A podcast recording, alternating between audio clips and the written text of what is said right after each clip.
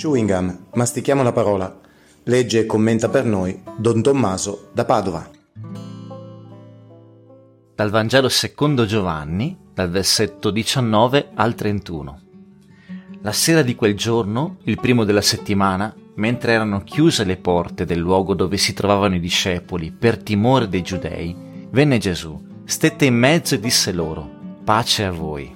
Detto questo mostrò loro le mani e il fianco, e i discepoli gioirono al vedere il Signore. Gesù disse loro di nuovo, pace a voi, come il Padre ha mandato me, anche io mando voi. Detto questo, soffiò e disse loro, ricevete lo Spirito Santo. A coloro a cui perdonerete i peccati saranno perdonati a coloro a cui non perdonerete non saranno perdonati. Tommaso, uno dei dodici chiamato Didimo, non era con loro quando venne Gesù. Gli dicevano gli altri discepoli, abbiamo visto il Signore, ma egli disse loro, se non vedo nelle sue mani il segno dei chiodi, e non metto il mio dito nel segno dei chiodi, e non metto la mia mano nel suo fianco, io non credo. Otto giorni dopo i discepoli erano di nuovo in casa e c'era con loro anche Tommaso. Venne Gesù a porte chiuse, stette in mezzo e disse pace a voi. Poi disse a Tommaso, metti qui il tuo dito e guarda le mie mani. Tendi la tua mano e mettila nel mio fianco e non essere incredulo ma credente. Gli rispose Tommaso, mio Signore e mio Dio.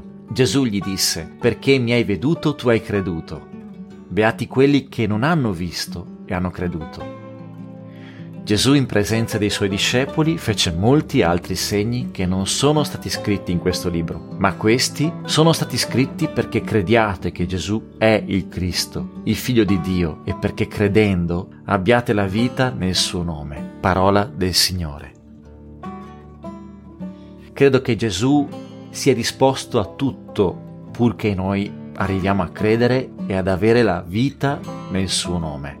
Tommaso in questa parola di oggi è l'apostolo ribelle, quello che non crede, ma mi ha sempre colpito il fatto che gli apostoli non hanno mai messo nascoste, non hanno mai nascosto le loro figuracce, le hanno messe sempre in luce invece. Serve a noi per vedere che Gesù è davvero desideroso di incontrarci, di fare qualsiasi strada pur di venirci a trovare e pur di far credere a noi che Lui è vivo, a lui adesso interessa che noi crediamo che lui è vivo e viene nella nostra vita.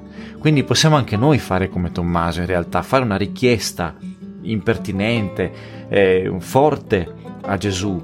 In realtà la, la richiesta che Tommaso fa è una preghiera, una preghiera forte, è un cuore che piange il cuore di Tommaso. Lui dice che non crederà se non metterà le sue dita nelle ferite di Gesù, cioè vuole fare esperienza, è un cuore che vuole fare esperienza e questo è un cuore grandissimo e Gesù non può fare a meno di non ascoltare questa richiesta, infatti arriva di nuovo e fa vivere nuovamente l'esperienza della pace.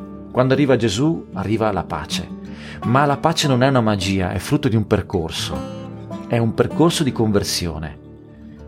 Quando Tommaso riesce a incontrare Gesù, non ha altro da dire se non l'espressione più grande del suo cuore, cioè non riesce a dire altro che mio Signore e mio Dio. E questa espressione invade tutto, tutta l'esistenza di Tommaso.